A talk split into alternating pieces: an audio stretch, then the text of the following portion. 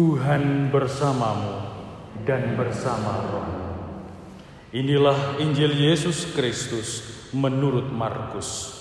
Dimuliakanlah Tuhan.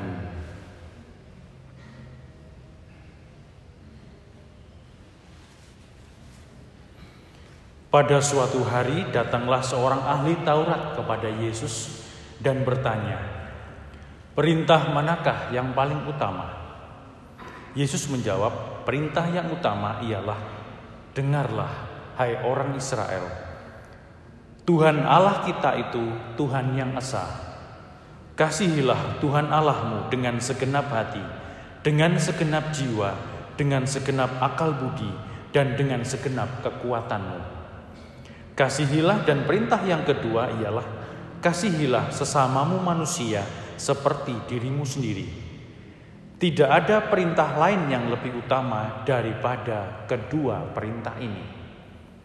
Berkatalah ahli Taurat itu kepada Yesus, "Guru, tepat sekali apa yang kau katakan, bahwa Dia itu esa dan tak ada Allah lain kecuali Dia." Memang mengasihi Dia dengan segenap hati dengan segenap pengertian dan dengan segenap kekuatan, serta mengasihi sesama manusia seperti diri sendiri, jauh lebih utama daripada semua kurban bakar dan persembahan. Yesus melihat betapa bijaksananya jawaban orang itu, maka ia berkata kepadanya, "Engkau tidak jauh dari kerajaan Allah." Dan tak seorang pun masih berani menanyakan sesuatu kepada Yesus.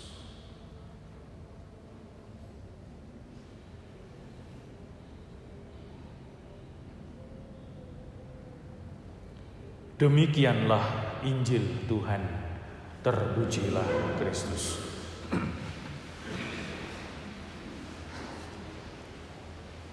Bapak Ibu para saudara terkasih, saya pernah diminta untuk memberkati jenazah.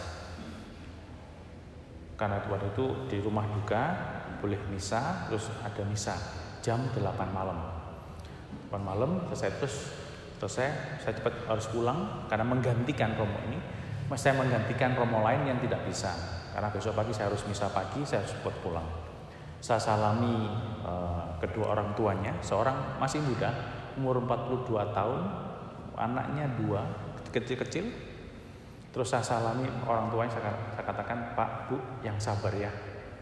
Ya Romo, terima kasih atas pelayanannya.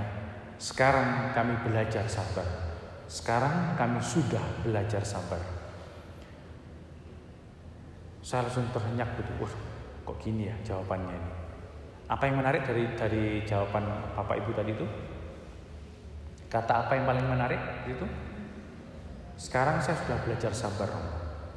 Apa yang menarik? Kata apa yang menarik? Sekarang. Kata sekarang itu berarti mengandaikan sebelumnya ada yang tidak bisa diterima. Terus saya duduk saya, mulai nakal pikiran saya ini. Wah, ini ada menarik ini. Saya tanya, loh Pak, kenapa kok ada kata sekarang? Iya Romo. Pertanyaan dia sekarang, sekarang diganti dia yang bertanya. Dia katakan, Romo tahu ini anak keberapa yang saya makamkan. Wah ini pertanyaan ngeri Ini anak keberapa yang saya makamkan? Oh tuh nggak tahu pak. Saya tadi nggak sempat tanya. Ini anak keempat yang saya makamkan. Oh terus saya tanya anaknya berapa pak? Delapan. Batin saya loh ya. Oh masih ada empat. Ya kan? Delapan kurang empat kan nggak masih empat. Terus dia bilang pasti Romo bilang masih ada empat. Iya pak. Anak pertama dua tahun lalu saya makamkan. Dia anak yang paling kami kasihi disayangi mamai, disayangi saya, saya saya sayangi karena paling open pada kami ini. Matinya kecelakaan, ngantar istrinya kerja, pulangnya kecelakaan. Terus Pak, saya marah sama Tuhan, saya nggak mau doa. Loh, istri saya terus mendesak saya, mendampingi saya. Dua bulan kemudian, anak saya yang ketiga dipanggil juga. Dia kena kanker limfa, kanker getah bening, dia bilang. Itu yang paling open sama mamanya ini Romo. Ganti istri saya yang nggak mau doa Romo. Kami sama-sama nggak mau doa. Loh, kenapa nggak mau doa Pak? Percuma saya doa Romo. Kenapa? Karena apa yang saya doakan tidak juga didengarkan Tuhan. Terus sampai terus ya empat bulan kemudian adiknya lagi yang gantikan ngerawat kami itu dipanggil Tuhan. Romo tahu kecelakaan juga dia waktu pulang ngantar anaknya. Terus Pak, kami sama-sama nggak mau ke gereja. Loh kenapa? Ya percuma Romo. Sekali lagi saya marah sama Tuhan, kenapa doa-doa kami, orang-orang yang paling saya sayangi dipanggil semua dengan cara yang begitu. Terus yang terakhir ini Romo, Romo ini kena kanker juga. Ini juga yang paling kami sayangi. Ini menggantikan kata kakaknya merawat kami. Terus saya mulai mikir gini, mulai nakal di sini. Seandainya bapak ibu tadi itu terus marah, terus dia katakan setelah yang keempat ini saya menyerah Romo. Sudah saya kami katakan, ya wislah Tuhan terserah ini milikmu, kami umatmu. Saya hanya bisa belajar mengerti mengapa eh bagaimana engkau menyayangi kami. saya mulai nakal pikiran saya, mulai berpikir gini, Seandainya bapak ibu tadi sampai anak keempat mereka tetap marah kepada Tuhan, kira-kira yang terjadi apa? Kira-kira yang terjadi apa?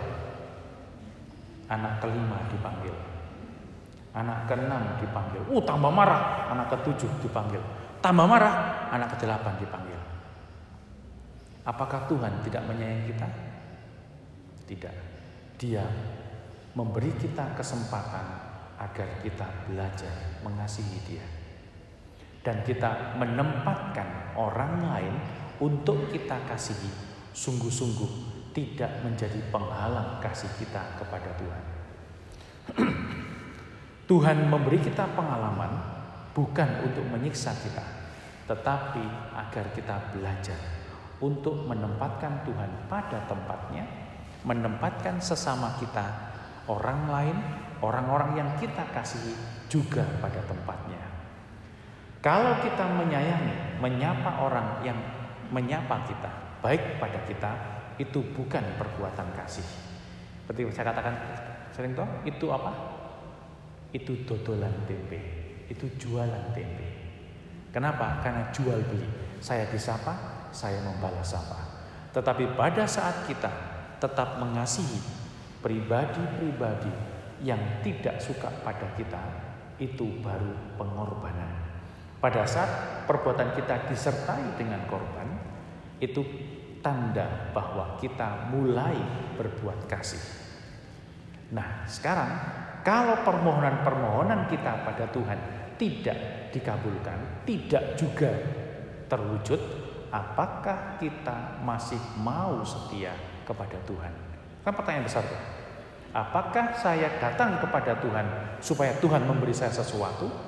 Ataukah saya datang kepada Tuhan karena saya mau mengasihi dia? Apakah saya mau tetap menyapa orang yang kemarin tak sapa itu melengos pada saya? Apakah saya mau menyapa orang yang sudah menyakiti saya? Oh, itu kan perbuatan kasih. Tapi kalau saya menyapa suami saya yang tiap hari mencintai saya itu bukan perbuatan kasih, itu kewajiban itu kewajiban seperti orang jualan. Nah, sekarang coba kita renungkan. Apakah kasih Allah Tritunggal yang hadir dalam diriku bisa diberikan kepada orang ataukah aku masih punya reservasi pesanan untuk diriku sendiri? Nah, apakah saya jika saya mengasihi orang dan orang lain tidak mau membalas apa perbuatan baik yang saya lakukan, saya tetap berbuat baik pada dia atau berhenti berbuat baik? Itu pertanyaan yang perlu kita renungkan hari ini.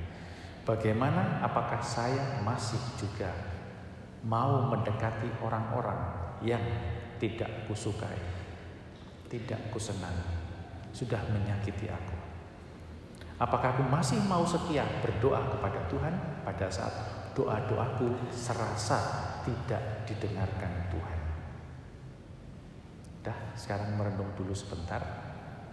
Jangan tidur dulu, merenung dulu sebentar supaya hidup kita hari ini benar-benar ya apa yang perlu saya buat.